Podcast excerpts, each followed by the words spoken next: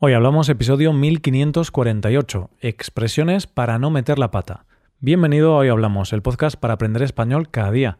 Si quieres ver la transcripción, la hoja de trabajo de cada episodio, con explicaciones y ejercicios, y disfrutar de muchas otras ventajas, puedes visitar nuestra web, hoyhablamos.com. Hazte suscriptor premium para acceder a todas esas ventajas. Hola querido oyente, ¿cómo estás?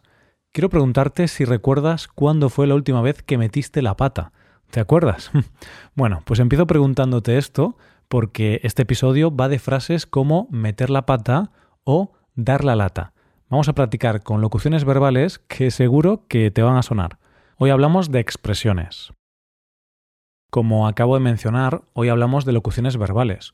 Últimamente, en los últimos episodios de expresiones, hemos hablado de varias locuciones. Las nominales, las adjetivales, las adverbiales, pues hoy llega el turno de las verbales. Estas locuciones funcionan en la oración como un verbo. ¿Cuál va a ser la manera en la que pongamos en práctica estas expresiones? Pues como siempre, con una historia para poder escucharlas en contexto. Tenemos estas cinco. Dar la lata, caer bien o caer mal, tomar el pelo, meter la pata y en último lugar, sentar cabeza. Hoy tenemos como protagonistas de nuestra historia a Estefanía, una joven estudiante de Barcelona, y a Mario, un chico que tiene como ocupación molestar a sus vecinos. Vamos allá. Estefanía se despertó de mal humor. Otra vez su vecino estaba dando la lata con la música puesta a todo volumen. Incluso los cristales de las ventanas vibraban. Era la segunda vez que pasaba lo mismo esa semana, y Estefanía ya se estaba empezando a cansar. Mario, el vecino ruidoso, no quería escuchar las quejas de los vecinos, ya que, según él, la música no superaba los límites legales. Como era de esperar, Mario no era muy popular entre sus vecinos. A nadie le caía bien este chico. Estefanía no podía ni verlo, le caía tremendamente mal. Esa misma mañana, Estefanía decidió vengarse, decidió tomarle el pelo con una broma telefónica. Llamó por teléfono a Mario, le dijo que llamaba desde la comisaría de policía y que había un problema. Estefanía, la falsa policía, le dijo a su vecino que tenían información sobre sus actividades delictivas y que tan pronto como fuera posible tenía que presentarse en la comisaría de policía para confesar los delitos que estaba cometiendo. De lo contrario, la policía iría a su casa para detenerlo. Mario se asustó muchísimo. Ups, es posible que la policía sepa que tengo plantas de marihuana en el balcón. ¿Qué hago? se dijo a sí mismo con mucho miedo. Finalmente tomó una decisión difícil, cogió sus cuatro plantas de marihuana y se dirigió a la comisaría de policía. Al entrar por la puerta, los agentes le dijeron ¿Qué hace usted aquí con tantas plantas de marihuana? A lo que él respondió Es que una compañera suya me acaba de llamar y me ha animado a que venga y confiese los delitos que estoy cometiendo. Se hizo el silencio. Fue ahí cuando Mario se dio cuenta de que había metido la pata y de que alguien le había gastado una broma. Un agente le dijo Siéntese aquí conmigo, que voy a ponerle una multa por ir por la vía pública con esas plantas. Recuerde que usted puede cultivar marihuana, pero siempre y cuando sea para consumo propio y las tenga en su propia casa. Tras pagar la multa, Mario volvió a casa sin sus queridas plantas, sospechando que había sido Estefanía la que le había gastado la broma telefónica. Efectivamente, nada más verla, ésta se rió y le dijo Vecino, te he gastado esta broma con el objetivo de que sientes cabeza, de que te des cuenta de que no puedes seguir molestándonos y comportándote de una manera tan egoísta. Deja de poner música tan alta por las mañanas o la próxima vez la broma será más pesada que la de hoy.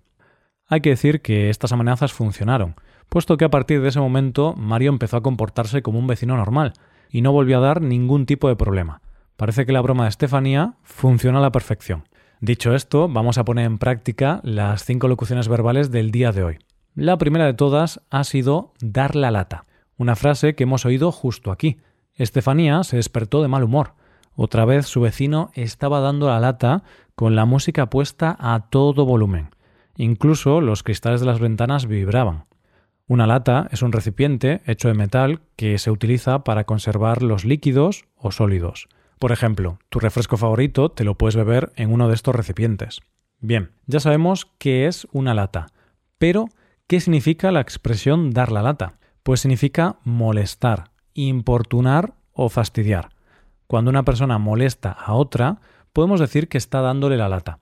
El origen de esta expresión no está muy claro, pero parece que viene del siglo XVII, del ámbito militar, cuando algunos soldados que llevaban su documentación en una lata les pedían compensaciones a sus superiores. En ese caso, los superiores podrían pensar, ya vienen estos pesados a mostrarnos la lata, es decir, a darnos la lata. Sea o no este el origen, podemos decir que tiene bastante sentido. Es posible que simplemente tenga origen en la molestia que nos supone el ruido de una lata cuando se cae al suelo.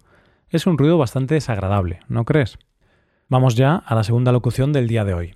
En realidad son dos, caer bien y también la expresión contraria, caer mal. Hemos oído estas locuciones aquí. Mario no era muy popular entre sus vecinos. A nadie le caía bien este chico. Estefanía no podía ni verlo, le caía tremendamente mal. Esta es una expresión muy típica en España para decir que te gusta o no te gusta una persona.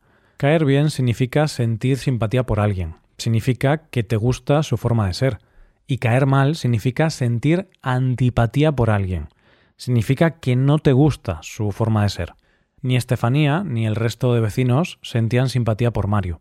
Algo normal, ya que es difícil que un vecino te caiga bien si pone la música a todo volumen por la mañana.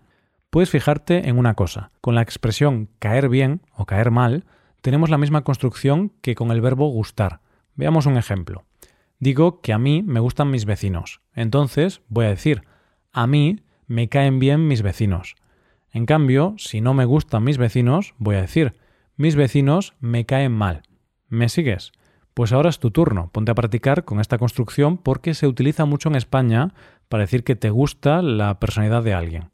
Llegamos ya a la tercera expresión del día, en este caso con el verbo tomar, tomar el pelo. La hemos puesto en práctica justo aquí. Estefanía decidió vengarse, decidió tomarle el pelo con una broma telefónica. Llamó por teléfono a Mario, le dijo que llamaba desde la comisaría de policía y que había un problema. Qué bromista es Estefanía, ¿eh?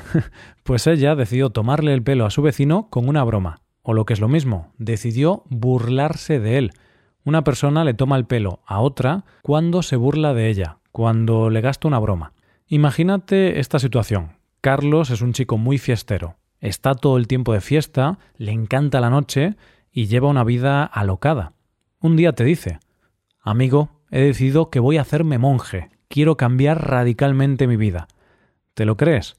Vale, es posible, pero también es probable que Carlos te esté tomando el pelo, es decir, te esté intentando gastar una broma. Pasamos ya a nuestra cuarta locución verbal del día, meter la pata.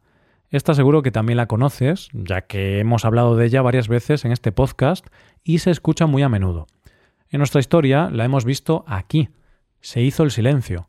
Fue ahí cuando Mario se dio cuenta de que había metido la pata y de que alguien le había gastado una broma. Por supuesto, no hay que ser muy sabio para darse cuenta de esto llevar las plantas de marihuana a comisaría parece la peor de todas las ideas. Bien, ¿qué significa esto de meter la pata? Pues significa equivocarse, decir algo inoportuno. Mario se equivocó, hizo algo que no tenía mucho sentido y le perjudicó. Como sabes, la pata es la extremidad, la pierna de un animal. Muchos piensan que el origen de esta expresión está en la caza, ya que un animal puede meter la pata en una trampa y por lo tanto equivocarse. Veamos algunos ejemplos. Si una persona le dice a una mujer enhorabuena por tu embarazo y realmente no está embarazada, podemos decir que esa persona ha metido la pata. O si una persona se olvida del cumpleaños de su pareja, evidentemente no hace falta decir que también ha metido la pata. Con esto llegamos a la última expresión del día, sentar cabeza. Ni sentir, ni sentirse, ni sentarse. Aquí tenemos el verbo sentar. Esta locución la hemos oído aquí. Vecino, te he gastado esta broma con el objetivo de que sientes cabeza, de que te des cuenta de que no puedes seguir molestándonos y comportándote de una manera tan egoísta. Esto es lo que le dijo Estefanía a su vecino, a Mario. Le dijo que tenía que sentar cabeza. ¿Qué significa? Pues significa moderar la conducta, volverse una persona más madura y responsable. Esto es lo que le pidió Estefanía a Mario. Le pidió que sentara cabeza, que madurara y dejara de molestar a los vecinos. Esta frase puede aparecer en las conversaciones entre padres e hijos. El padre que no está contento con la actitud ni con los amigos de su hijo y le dice Hijo, quiero que sientes cabeza, quiero que empieces a comportarte de manera más responsable y no pases tanto tiempo con tus amigos, no me gustan, son una mala influencia para ti. Que el hijo le haga caso ya es otra historia, pero al menos el padre se lo pide. Bueno, pues esto es todo. No, no, no, aún no. Vamos a revisarlas antes de acabar. Han sido estas. Dar la lata, caer bien o caer mal, tomar el pelo, meter la pata y en último lugar, sentar cabeza. Y antes de acabar, quiero recordarte que puedes hacerte suscriptor premium. De esta forma te podrás beneficiar de múltiples ventajas, como la transcripción de los episodios o la posibilidad de practicar con actividades, entre otras cosas. Así que, ya lo sabes, búscanos en nuestra página web, hoyhablamos.com. Muchas gracias por escucharnos. Nos vemos en el episodio de mañana con más noticias en español. Pasa un buen día. Hasta mañana.